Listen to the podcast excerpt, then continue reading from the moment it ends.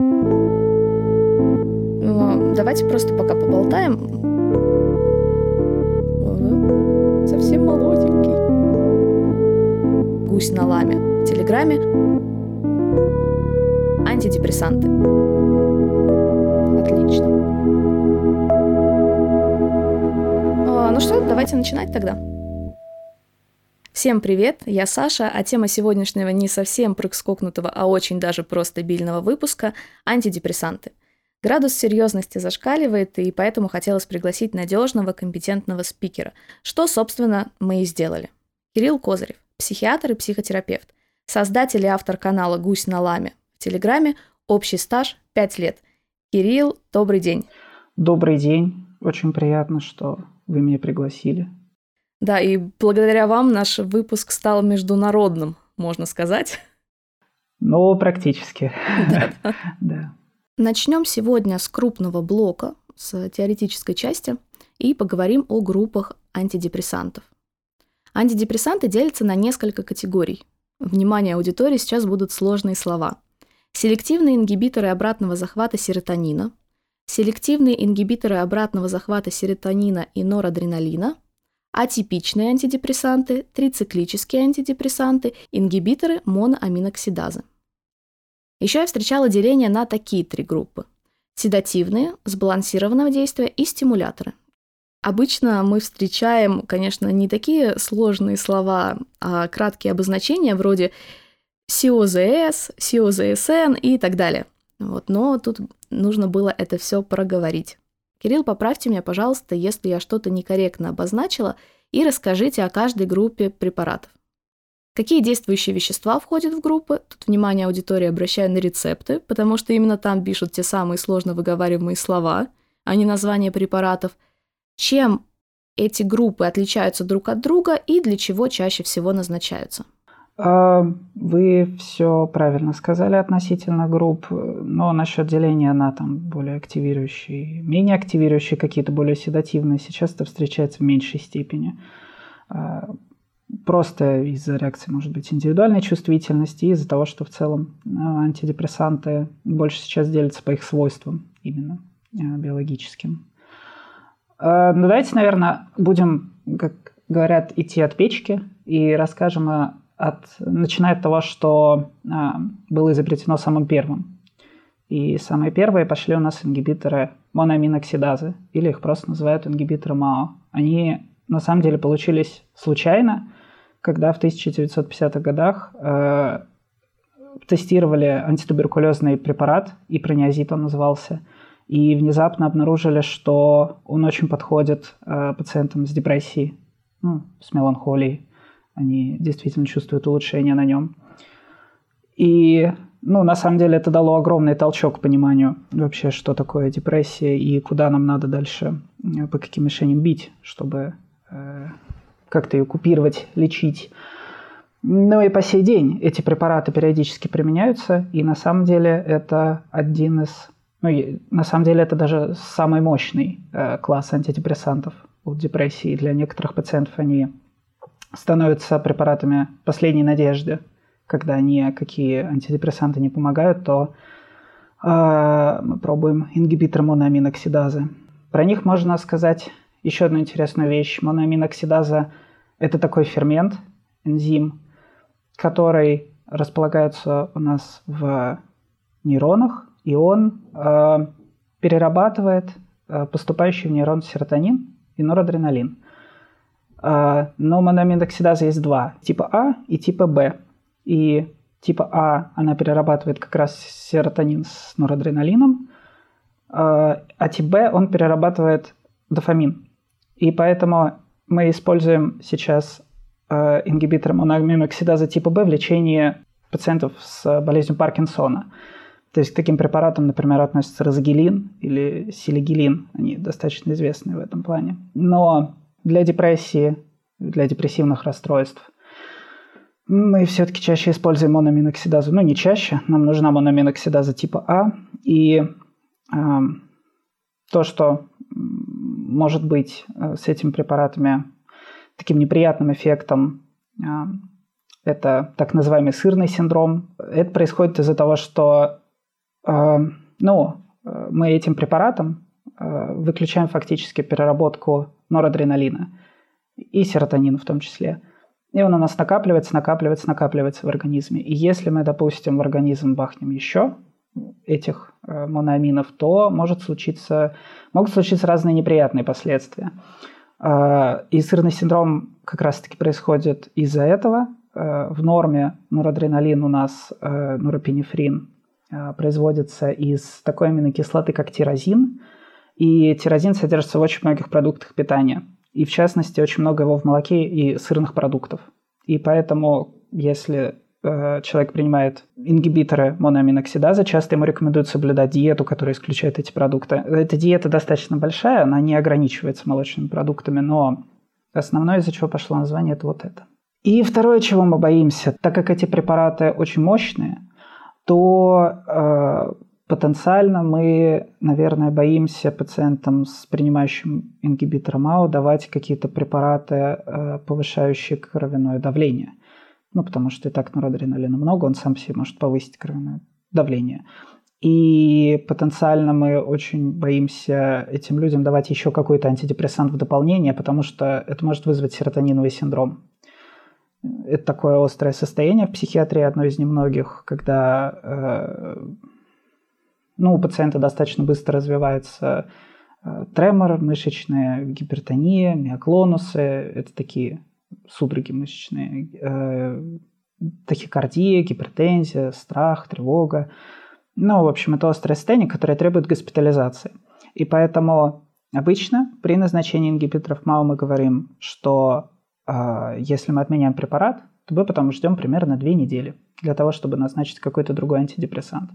Это нужно для того, чтобы просто фермент или энзим мономин оксидаза, она восстановилась. И еще важно сказать про них, если вы э, ну, живете в России, то ингибитор мономиноксидаза в России это не совсем то же самое, что ингибитор МАО в Америке, допустим. Потому что ингибиторы МАО в Америке это необратимые ингибиторы МАО.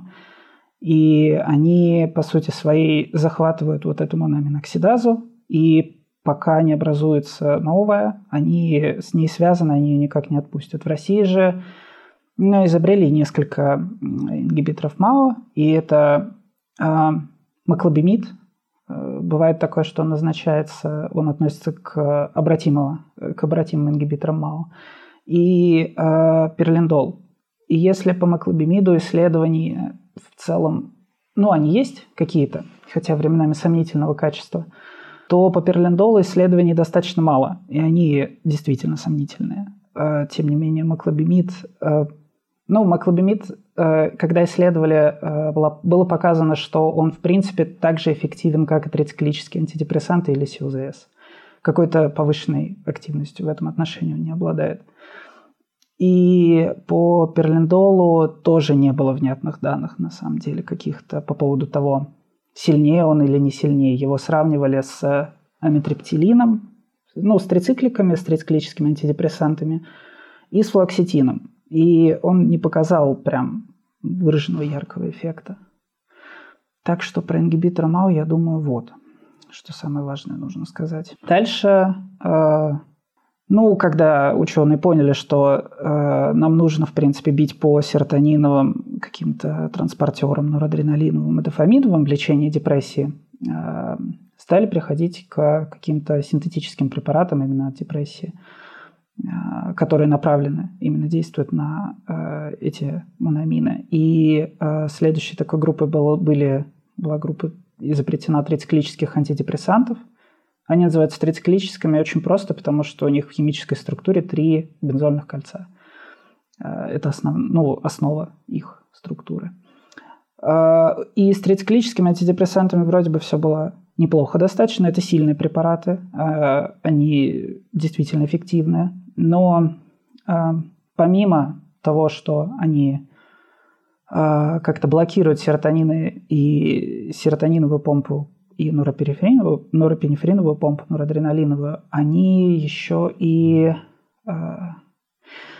Ну, у них есть ряд еще каких-то химических свойств, которые могут, э, которые могут обуславливать их побочные действия. Например, это свойство Они блокируют э, рецепторы гистаминовые, и из-за этого может э, возникать вследствие приема вот трициклических антидепрессантов седация и набор веса.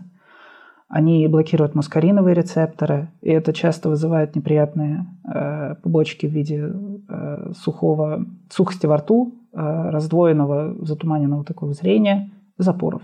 Вот, и проблем с мочеиспусканием. Они блокируют немного э, адренергические альфа-1 рецепторы, и это может вызывать ортостатическую гипотензию иногда, иногда головокружение.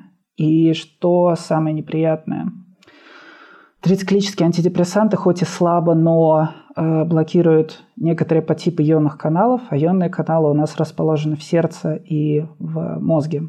Они обеспечивают электрическую проводимость в том числе. И э, в результате получается так, что если, допустим, произойдет передоз с трициклическими антидепрессантами, то человек может э, впасть в кому, и у него будут судороги. Э, ну и еще у него могут быть там аритмии и так далее. Неприятные такие вещи. Вот. И ну, вот это не знаю, даже стоит ли говорить. Можно, наверное, вырезать потом, если что. Но в целом считается, что летальная доза трициклических антидепрессантов – это всего лишь 30-дневный запас этих лекарств. И поэтому, например, в Америке очень э, иногда очень не любят их назначать с большим, ну, рецепт выписывать на большой срок, просто из-за опасности э, передоза. А при таких рисках э, что оправдывает применение этой группы антидепрессантов? Сила, сила действия. Э, они э, практически, ну, они действительно очень, очень хорошо патентны к серотониновой, к серотониновой помпе норопинефриновой, и у них очень выраженное антидепрессивное действие. Иногда их в России тоже применяют, и э, ну, не считается чем-то таким прям совсем плохим. Если пациенту не подходит группа СИОЗС, то следующий шаг, помимо э, СИОЗСН группы и каких-то комбинаций, это трициклики, просто за счет силы действия. Это очень хороший антидепрессант именно по выраженности антидепрессивного эффекта. Ну, э, в общем, дальше ученые подумали, что нам нужно что-то такое вот сильное, но в то же время безопасное, максимально безопасное. И э, так появились СИОЗС, это в 80-х, если не ошибаюсь, годах произошло, где-то, может быть, в начале, когда вот первым антидепрессантом э, выпустили флоксетин или прозок.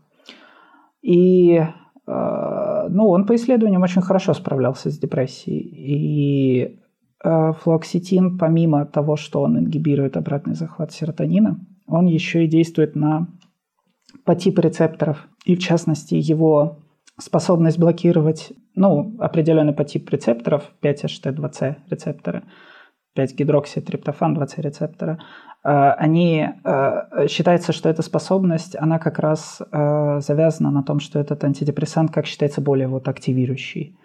На самом деле он может быть действительно более активирующим, и, наверное, он не очень подходит людям с очень выраженной тревогой, ажитацией и бессонницей, потому что вот в начале э, приема он может э, усилить эти побочные, ну, неприятные эффекты побочные, иногда вот надо чем-то прикрыть, или, может быть, выбрать другой антидепрессант.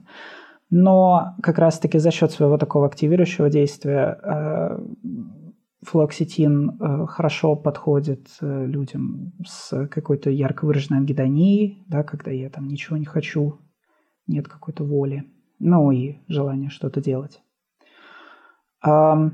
Ну и, в принципе, по всей остальной группе, да, это э, сертралин. И сертралин тоже очень популярный антидепрессант, назначаемый везде в мире, и флувоксамин, они чем-то похожи. Что сертралин, что флувоксамин, они дополнительно с основным действием э, блокируют э, сигма-1 связь. Механизм, как это действует, вообще до конца еще не изучен, но считается, и по исследованиям так было, что и сертралин, и флуоксамин немного лучше справляются с психотическими уровнями депрессии. А депрессия может происходить с какими-то бредовыми переживаниями или галлюцинациями. А, в принципе, при депрессии такое может быть при ярко выраженной. А пароксетин из тех антидепрессантов, что считаются чуть-чуть более такими успокоительными и седативными, особенно в начале лечения.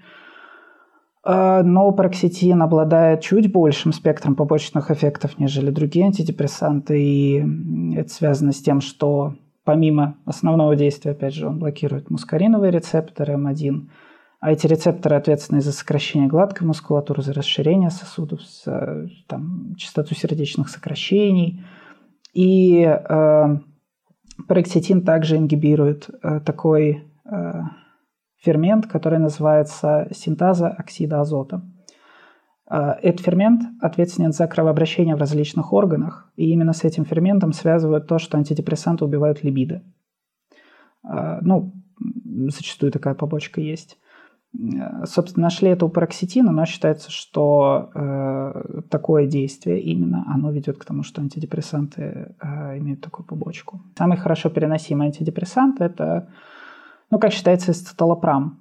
Эсцеталопрам на самом деле прошел, произошел из э, своего предка. Предок назывался циталопрам, его тоже иногда назначают и в России, и в мире. Просто циталопрам, он содержал в себе две молекулы – одинаковых молекулы, но немного с разным строением. Э, был э, рахимический или R энантиомер, и был S, собственно говоря, энантиомер, и который стал эсцеталопрамом. Причина отказа от одного из энантиомеров – это то, что он также был патентен к, ну, в смысле, мог связываться с антигистаминами, с рецепторами антигистаминовыми и но это могло приводить к каким-то э, неприятным побочным эффектам. Вот, поэтому просто потом от него отказались и стали э, делать именно S-циталопрам. Вот. Но он считается на самом деле одним из самых хорошо переносимых антидепрессантов в плане побочных эффектов. Далее пошла группа SUZSN.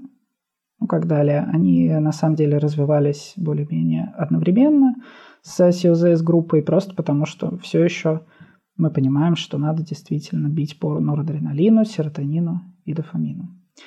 И СИОЗСН частично эту историю закрывал. Да, СИОЗСН антидепрессанты, они блокировали как и обратный захват серотонина, так и обратный захват норадреналина. И э, ну, одним из первых препаратов, если я не ошибаюсь, был винлофоксин, э, который изобрели. Э, винлофоксин показал на самом деле, что э, СИОЗСН препараты в высоких дозах могут э, блокировать еще как-то и захват дофамина частично. Э, при, э, ну, когда мы назначаем человеку, допустим, венлофоксин, то на высоких дозах за транспорт дофамина ответственна как раз помпа, которая переносит норадреналин. И так как она закрыта, мы ее ингибировали, то дофамина становится побольше, и считается, что это вот улучшает когнитивные способности и так далее и тому подобное. Иногда дальше Иногда даже оффлейбл э, венлофоксин назначают в лечении СДВГ по этой причине. Э, и ну, вместе вот с такими прикольными плюсами, как усиление антидепрессивного действия у венлофоксина, есть э, побочные эффекты, два из которых прям самые частые. Это пот, потливость очень сильно выраженная и э, повышение давления. Вот. Еще то, что нужно про венлофоксин сказать. Он есть в э, таблетках, где он высвобождается прям резко, немедленно в кровь выводится. Но дело в том, что у него период полураспада очень, ну, не период жизни очень маленький. И э, это ведет к тому, что могут быть какие-то скачки в дозах, которые в начале лечения, да и вообще это не очень хорошо э, с точки зрения побочных эффектов и в целом терапевтического ответа. Поэтому но сейчас э, часто рекомендуется просто использовать пролонгированную форму в капсулах венлофоксина. И, собственно говоря, она решает эту проблему. Препаратам из СИОЗСН э, действием также относится дулоксетин. И дулоксетин был изобретен, когда ученые начали что-то понимать про механизмы боли. Если раньше считалось, что боль это такой э, если боль не подтверждена какими-то инструментальными исследованиями, непонятно, что болит, то боль – это вот душевный такой процесс, и значит, у человека на самом деле проблем с психикой, у него ничего не болит. На самом деле болит. И дулоксетин как раз показал, что может справляться с такого рода болями, а, когда нет каких-то явных э, нарушений. Поэтому дулоксетин часто применялся изначально при фибромиалгиях различных и различных хронических болевых синдромах. А, при остеоартритах и так далее и тому подобное. И еще есть там интересный препарат из этой группы мелноцепран. Мелноцепран интересен тем, что он, он тоже изначально э, энантиомер, он содержит два, э, две в себе молекулы, на самом деле, как бы правый и левый, и S-энантиомер, он более активен. Но мелноцепран, в отличие от дулоксетина и от венлофоксина, он чуть-чуть больше блокирует норопенефриновый транспорт, нежели серотониновый.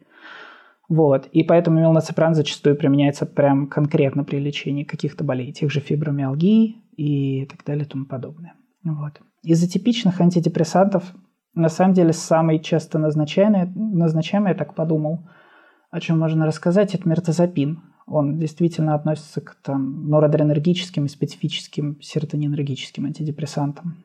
А мертозапин интересен тем, что, во-первых, он очень селективно действует на по рецепторов серотониновые определенные, а, и тем, что он действует на пресинаптические норадреnergические альфа-2 рецепторы – и этот механизм используется обычно, когда мы комбинируем мертозапин с каким-то препаратом из СИОЗСН группы, с тем же винлофоксином или с дулоксетином.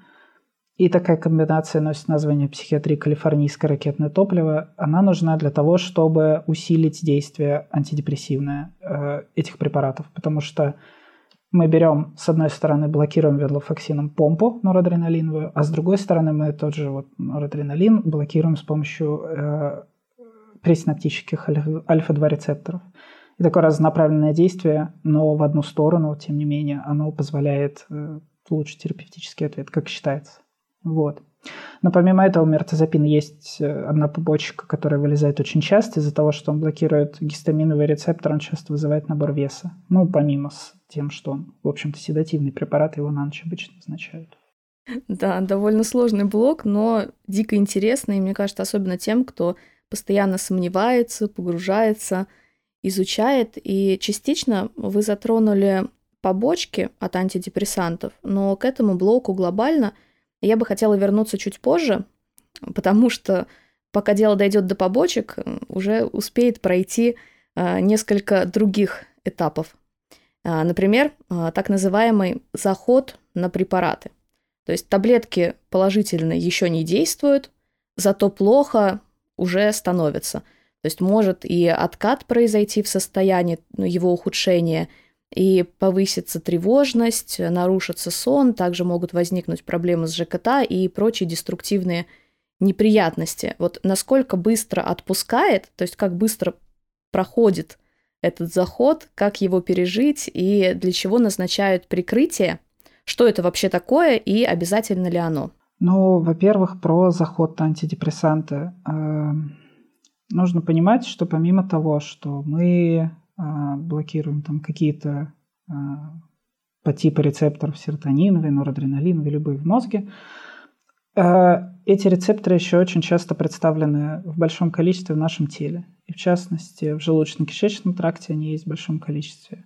Они есть на нейтрофилах, на тех же лейкоцитах, и это посредует какой-то иммунный ответ. Те же серотониновые рецепторы есть. Они есть на тромбоцитах, и они опосредуют там частично свертываемость крови. И это все нужно учитывать, и, собственно говоря, из-за этого, и из-за каких-то специфических э, еще свойств препарата, с чем он связывается. Вот в связи с этим и обусловлены, собственно говоря, зачастую побочки э, препарата. Почему Э, становится сначала хуже, а потом лучше. Да? Такое, такое явление на самом деле э, мы сначала о нем, вот ученые о нем сначала не задумывались в целом. Они думали, что мы серотонин как бы э, вот эту помпу заблокировали, его стало больше, все хорошо. Но потом они стали задаваться вопросом, а почему, собственно говоря, действительно у нас эффект отсроченный, недельки на две, а какие-то побочки есть уже сейчас. Вот, мы их наблюдаем. И э, впоследствии, уже сейчас можно говорить, что на самом деле э, сначала при назначении антидепрессантов изначально уровень серотонина повышается не совсем там, где мы думали, он повышается до этого.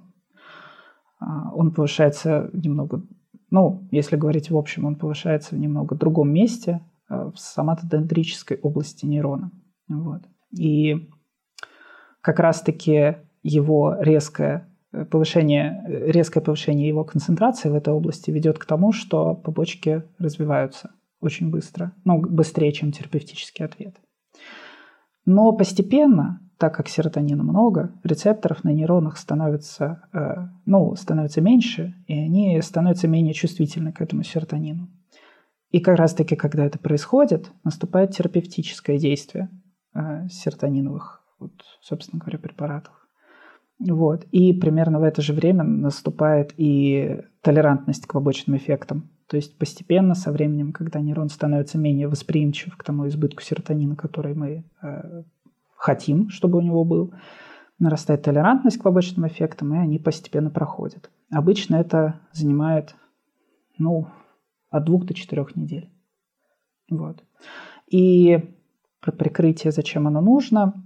Э, прикрыть побочные эффекты со стороны ЖКТ, со стороны какой-нибудь бессонницы, которая может развиться, и зачастую, конечно, со стороны тревоги. И для того, чтобы прикрыть эти побочные эффекты, нам нужны какие-то успокоительные препараты. Часто это назначается совместно. Да, с, там, у нас есть атаракс, у нас есть феназепам тот же в России, лоразепам, алпрозолам, ну и другие всякие бензодиазепиновые э, успокоительные транквилизаторы, которые очень хорошо ситуативно тревогу гасят. Чтобы человек спокойнее зашел на антидепрессанты, у него не так были выражены побочки, и потом мы их отменяем, антидепрессант оставляем. А в какой момент точно стоит отказаться от препарата или там искать ему замену? То есть есть ли какой-то опасный апогей захода? И когда и какой, как его распознать? То есть одно дело это какие-то, ну, не знаю, минимальные или не минимальные побочки, которые длятся там 2-4 а, недели, а бывает же такое, что ну просто невыносимо или такого не бывает. То есть э, в какой момент действительно стоит подумать о другом решении проблемы. Ну, при прочих равных, если просто невыносимо, то, наверное, человек антидепрессант действительно сам и как-то отменит, он не будет его принимать, и потом придет к доктору, и, скорее всего, мы будем разбираться с тем, что мы можем еще сделать в этом. Но если это более или менее переносимые а, побочные эффекты, то все рекомендации говорят о том, что надо подождать, и это ожидание около... Антидепрессант начинает действовать где-то через одну-две недели, терапевтический эффект его э, начинает развиваться, и где-то же в это время начинают проходить побочные эффекты, ну, как я и говорил. И поэтому вот первые две недели, наверное, надо подождать, если это переносимо. Если же мы принимаем, ну, пациент принимает антидепрессант уже недельки 4, никакого эффекта не чувствует от него совершенно, то вот здесь уже, наверное, можно задуматься о том, что он не очень подходит. Вот. В американских гайдлайнах иногда встречаются и меньшие сроки, например, для подбора другого препарата, но в целом 4 недели, около того. И тогда вот можно подумать о другом препарате. А теперь э, предлагаю поговорить как раз о долгосрочных побочных эффектах. Возможно, не таких страшных, как на заходе, но все же неприятных. В одном из подкастов мы с гостей сошлись во мнении, что жизнь вообще с любыми расстройствами – это постоянный компромисс. И мне кажется, что антидепрессанты очень ярко иллюстрируют данный тезис. И ну, я имею в виду как раз те самые побочные эффекты взамен на стабилизацию состояния. И наиболее распространенные связаны со снижением либидо, увеличением или реже уменьшением веса, бессонницей или сонливостью и какими-то, может быть, расстройствами кишечника – Понятное дело, что все индивидуально, однако с побочками сталкивается большинство. А можно ли их как-то минимизировать, как вообще помочь себе? То есть, насколько э, мне известно среди комьюнити, что огромное количество людей переживают такие самые частые запросы. Это снижение либидо и увеличение веса. Так вот, что делать? Нужно просто смириться и ждать, когда появятся ресурсы на восстановление – или можно какую-то соломку подстелить хотя бы минимально, чтобы избежать этих побочек? Ну, про либидо, про вес, да. Но про либидо у нас для мужчин, по крайней мере, есть такие препараты, как силденафил, и он действительно в каком-то ряде случаев решит проблему с либидо. А у нас есть, если, допустим, возникает у человека тоже бессонница, допустим, мы можем назвать, назначить ему тоже тразодон, это типичный антидепрессант, который часто для этого используется, или другие средства. Если это тревога, то это будут успокоительные какие-то препараты. Э, если у нас проблемы с ЖКТ, то помимо а, каких-то гастроэнтерологических назначений можно попробовать, например, миртазапин. Э, он бывает решает эти э, вопросы. И с набором веса. Если э, у нас препарат не действует на антигистаминные рецепторы, то в целом напора веса какого-то существенного быть не должно. Мы можем его почувствовать, если у нас, допустим, снизился уровень тревоги, и человек, если раньше не ел, то вот стал есть. Э, ну, больше просто, чем он ел. И это как бы считается, ну, это лечебный эффект антидепрессантов. Тем не менее, при долгосрочном приеме иногда возникают, ну, возникает такая вещь, как некоторый набор веса антидепрессантов, и тогда, возможно, мы будем э, изменять тактику, будем изменять препарат и будем смотреть на то, как это вообще ярко выражено, или мы можем что-то с этим сделать, допустим, э, каким-то, какими-то изменениями ну, в жизни. Ну, то есть там действительно, может быть, ограничить количество там, калорий, заняться физическими упражнениями или чем-то еще. Ну, модификация образа жизни, в общем-то. Ну, получается, что в теории все решаемо, на практике, конечно, тяжело, но в целом э, жить с этим можно и справляться в том числе. То есть есть решение, это уже радует. Да, и я хотел бы обратить внимание, на самом деле, что несмотря на такой ряд проблем, которые вот всех очень волнуют, антидепрессанты – одни из самых легко переносимых препаратов и безопасных препаратов в медицине вообще. Именно поэтому они так часто и назначаются, и именно поэтому их так много. То есть э, вот эти проблемы, они точно могут быть решены. Поняла, спасибо. А от чего зависит длительность приема антидепрессантов и есть ли какой-то минимальный срок? Это интересный вопрос, на самом деле. А, если чуть-чуть издалека начинать, раньше считалось вообще, что если мы дали пациенту таблетку, антидепрессант, да, у него депрессия, мы даем ему антидепрессант, и через некоторое время нам человек говорит, что он, ну, субъективно, но суммарно на 50% себя лучше, себя чувствует лучше. Вот раньше это считалось уже прям типа целью терапии. То есть вот так надо сделать, и тогда мы будем считать, что человек, значит, все хорошо, можно, можно его а, ну, оставлять без препаратов, он вылечен. Сейчас не так. А сейчас считается, что мы должны полностью убрать симптомы депрессии, мы должны вернуть человека к нормальной жизни, и мы должны эту, вот это нормальное состояние еще поддерживать ну, где-то до года. А, то есть входной период, да, где-то это будет 6-12 недель, может быть, э, до того момента, как у человека полностью уйдут симптомы, потом какой-то поддерживающий, и потом дальше уже поддерживающий э, этап лечения, когда мы следим за тем, чтобы человек не скатился снова, допустим, в депрессию или в какие-то заболевания, э, и он может быть до года или больше в зависимости от ситуации. Здесь на самом деле есть э, тоже интересный момент с тем, что а, ну, по факту с депрессией, э, я сейчас вас, может быть, немного расстрою, но а, человек, который к нам приходит, и мы назначаем ему препарат, ну, где-то в трети случаев вот он с депрессией отвечает на, первую, на первый же антидепрессант. Две трети пациентов на первый антидепрессант не отвечают никак. И есть даже ну, статистика и данные, говорящие о том, что чем больше мы подбираем человеку и чем дольше мы перебираем у него лекарства, тем меньше шанс у человека на какую-то не меньше шанс, тем больше шанс у человека на, том, на то, что э, просто депрессия снова пойдет в какой-то момент времени. То есть, если, допустим, мы человеку ну, попробовали антидепрессант, назначили, он вышел в ремиссию, то шанс у него снова э, через год заболеть депрессией, ну, где-то процента 33. Ну, соответственно, треть вот это. Если после первого лечения ему не стало лучше после первого приема антидепрессантов, они ему не подошли, то шанс заболеть потом депрессией где-то 60%.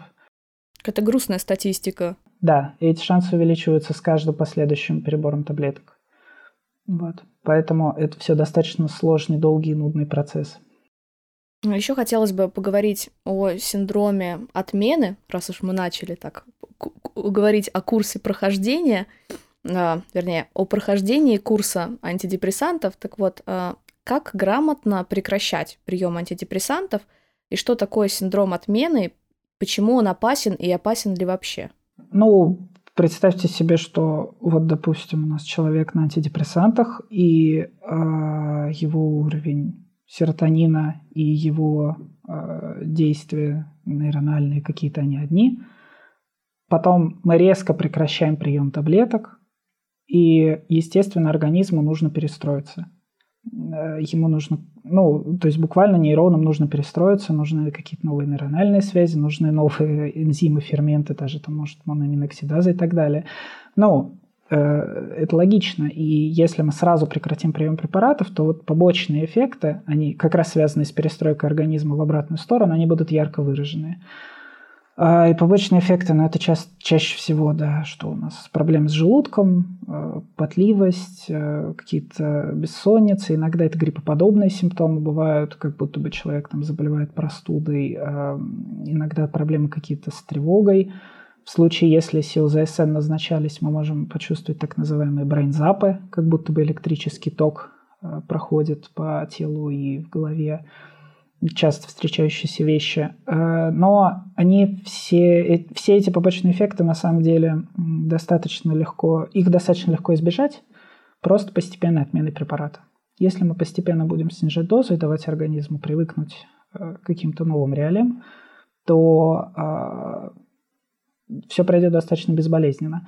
Иногда мы э, делаем так, если у нас, допустим, пациент принимает венлофаксин, венлофаксин ему не, прох... ну, не подходит, и нам надо отменить венлофаксин, но мы не хотим, чтобы пациент, допустим, чувствовал какие-то побочные эффекты, мы переводим его на тот же флоксетин, на препараты из другой группы, которые просто потом легче отменить. И это пройдет с э, меньшим количеством побочных эффектов. Иногда делается так. Но в целом вот тактики такие. Либо постепенная отмена, либо перевод на другой препарат с целью его отмены просто. Получается, главный принцип — это никогда резко не бросать, все аккуратно, последовательно, желательно с врачом. Да, да. Это, пожалуй, самое основное, что нужно делать. Желательно с врачом, но точно резко не надо. Продолжая медикаментозную линию, хочу поговорить непосредственно о препаратах. Среди антидепрессантов, но вообще среди других препаратов – есть оригиналы и дженерики. Чем они отличаются, кроме цены? Кстати, цена иногда очень сильно отличается. Я, наверное, не буду говорить, что они прям чем-то отличаются, просто потому что дженерики, по идее, должны проходить ту же степень очистки и ту же, те же всякие контроли безопасности и так далее. А, но бывает такое, что, давайте скажем так, бывает такое, что если производство препарата как-то контролируется не так, немного хуже, то может быть в препарате оказаться там, допустим, меньше действующего вещества, больше примесей. Из-за этого мы можем получить какие-то, может быть, может быть чуть-чуть больше или чуть-чуть более выраженные побочные эффекты в начале лечения. Но я скажу, что вот по своему клиническому опыту у меня э, были пациенты, которые принимали и дженерики, и это были там, допустим, дженерики российского производства номинально. Вот, и которые потом вполне себе заходили, то есть у них был терапевтический ответ, все хорошо, и антидепрессантам подходил. А, поэтому бывает по-разному. Наверное, я скажу так, если вы хотите, допустим, понять, чего вам ждать от антидепрессанта, есть прекрасные ресурсы. Э, американский сайт, мне очень нравится Dracom, где люди действительно пишут дельные отзывы на, на тему того, как им препарат помог, что они чувствовали в начале. Эти отзывы коррелируют с данными научных исследований. Или если вы хотите понять, допустим, откуда препарат вообще взялся, у нас есть, ну, в России есть э, такой сайт, называется Государственный реестр лекарственных средств. На него можно зайти, вбить буквально вот то, что на, на упаковке написано, и вы увидите, э, откуда, где он произведен, в какой стране, э, кто его там импортировал, экспортировал и так далее. Но в этом плане бывает и так, и так. А можно ли свободно менять препараты с одним и тем же действующим веществом? Или это нежелательно? А, с одним и тем же действующим веществом, но из одной группы получается. А, ну, поменять, допустим, оригинальный препарат на дженерик. Да, например. Да, это можно делать. И часто так делают, допустим, пациенты, если какие-то перебои с поставками лекарственных препаратов или чем-то еще. Но да, с одним действующим веществом вы можете, в принципе, спокойно поменять препарат, ничего, никаких каких-то плохих вещей прям совсем быть не должно. Ну, у нас вообще есть, э, если это будет актуально, у нас вообще есть разные тактики э, смены препаратов, и иногда это действительно даже если это не одно действующее вещество, даже если это препараты из одной группы, иногда врач может сказать так, вот ты там прекращаешь прием сертралина, начинаешь прием, я не знаю, проксетина. Просто в один день прекращаешь одно, начинаешь другое. Такой прям прямой переход. А, иногда мы исследуем э, тек, техники такой, что мы постепенно отменяем препарат, который мы принимали ранее, и потом начинаем принимать новый препарат, когда мы отменили старый, прям сразу с э, высокой дозы. Есть такой метод. Есть консервативный метод достаточно, который, ну, олдскульными врачами применяется. Это отмена препарата постепенная, потом ожидание некоторого времени, там типа недельку или две. Ну, пока э, рецепторы, значит, придут в норму. И потом уже переключение на другой препарат. А если препараты, допустим, из разных групп, иногда э, мы делаем так. Мы э, постепенно отменяем препарат, который человек принимал, и одновременно начинаем постепенно наращивать новый препарат. То есть он какое-то время принимает два препарата, и потом просто один уходит, а другой становится в рабочей дозе. Это помогает избежать ямы побочек, если это препараты из вот прекрасных групп, Сюзен, Сюзес. Предлагаю завершить такой фундаментальный блок направлением около психологическим, а может быть и не около. Где-то я встречала статистику, что в России чуть ли не каждый сороковой из тысячи человек принимает антидепрессанты. По европейским странам этот показатель выше, а может быть просто диагностика выше, и чаще люди в принципе обращаются там, к психиатрам, к психотерапевтам. И суть вовсе не в цифрах, а в том, что как минимум один курс антидепрессантов необходим многим даже относительно здоровым людям. Это нормально, shit happens, а порой еще мигрень happens, например. Как принять факт, что нужно пропить курс антидепрессантов и избавиться от страхов, что это может навредить, э, в том числе избавиться от предрассудков, что прием антидепрессантов обязательно говорит о некой ненормальности? Ну, первое, как я уже и сказал, антидепрессанты – это номинально самый безопасный класс препаратов в медицине, который есть. А, второе, то, что хотел упомянуть, э, в США на самом деле статистика есть такая, что СИОЗС выписываются э, со скоростью 7 рецептов в секунду. Это очень много. Ну, суммарно там более 200 миллионов в год рецептов, но вот 7 рецептов в секунду, если вы вдумаетесь в число, это просто гигантское количество антидепрессантов, ну и рецептов на них выписаны что в целом говорит о том, что антидепрессанты достаточно хорошо изучены, потому что чем мы чаще препарат применяем, тем мы с большим количеством его каких-то эффектов э, сталкиваемся. И, ну, естественно, можно говорить о том, что это безопасный препарат даже на долгосрочной, в долгосрочной перспективе. А сейчас есть гипотеза о том, что, ну, гипотеза теории, даже подтвержденная, что чем-то подтвержденная, что антидепрессанты э, хорошую нейропротективную функцию оказывают, что они способствуют э, росту новых нейрональных связей и э, останавливают э, умирание старых там нейронов каких-то. И в целом э, это нормальная гипотеза, она имеет место быть, она тоже как будто бы дополняет то, что мы сейчас знаем об антидепрессантах. То есть они помогают мозгу э, действительно лучше Э, как-то адаптироваться, развиваться и функционировать. При всем страхе антидепрессантами ну, достаточно сложно принять какую-то дозу именно современных антидепрессантов из групп, которая бы вызвала у вас какие-то неприятные эффекты по типу того же серотонинового синдрома. Ну, и это сложно, просто буквально сложно, потому что требуется очень большое количество антидепрессанты или их комбинация. И если вас убедит еще антидепрессанты даже в принципе назначаются и при беременности. То есть э, В некоторых случаях, несмотря на то, что там исследований, конечно же, меньше, но в некоторых случаях э, доктора ведут беременных пациенток э, на антидепрессантах или даже на нейролептиках. И, в принципе, это не каждый раз и не так сильно, и не, та, не то, что мы думаем, что это вот прям сразу очень сильно скажется на э, ребенке. Это не сказывается в такой степени, в которой мы, мы можем подумать. Отлично. Резюмируя, скажу, что жизнь на антидепрессантах и после антидепрессантов, она есть, и прием антидепрессантов гораздо безопаснее, чем существование с расстройствами или в депрессии. И теперь я предлагаю на такой ноте перейти к Блицу. Короткие вопросы, где нужно будет отвечать быстро и емко, где уместно давать э, тезисные комментарии. Давайте приступим. Антидепрессанты и алкоголь. Да, нет, почему?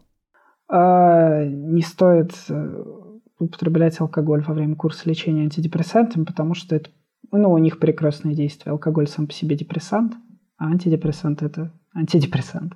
И алкоголь может немного э, снизить эффект препарата и дать какие-то побочные эффекты, которые не хотелось бы. Например, если это трициклики или ингибитор МАО, то это стопроцентная практически сонливость и головокружение.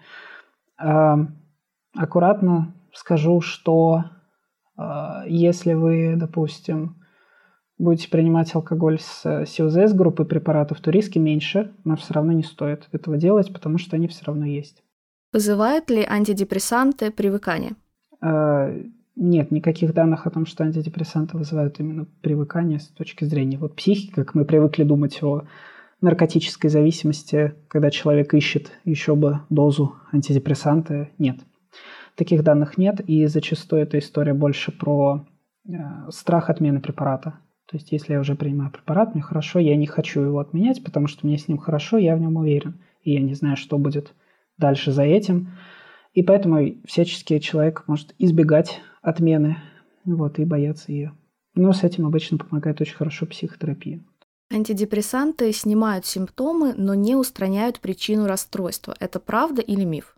Эм, сейчас очень по-разному говорят на самом деле. И говорят и так, и так. Но по сути мы же получаем лечебное действие от антидепрессантов. И можно сказать, что мы устраняем каким-то образом Э, причину.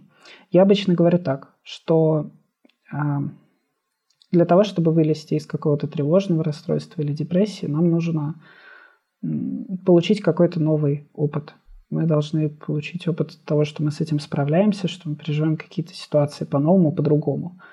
Э, и антидепрессанты с этим помогут. Они уберут симптомы, и человек просто не будет чувствовать то, что он чувствовал раньше. И постепенно на это, на Э, общее улучшение состояния будет накладываться опыт. С тревогой это вот, например, очень хорошо заметно, если мы лечим пани- какие-то панические атаки, да.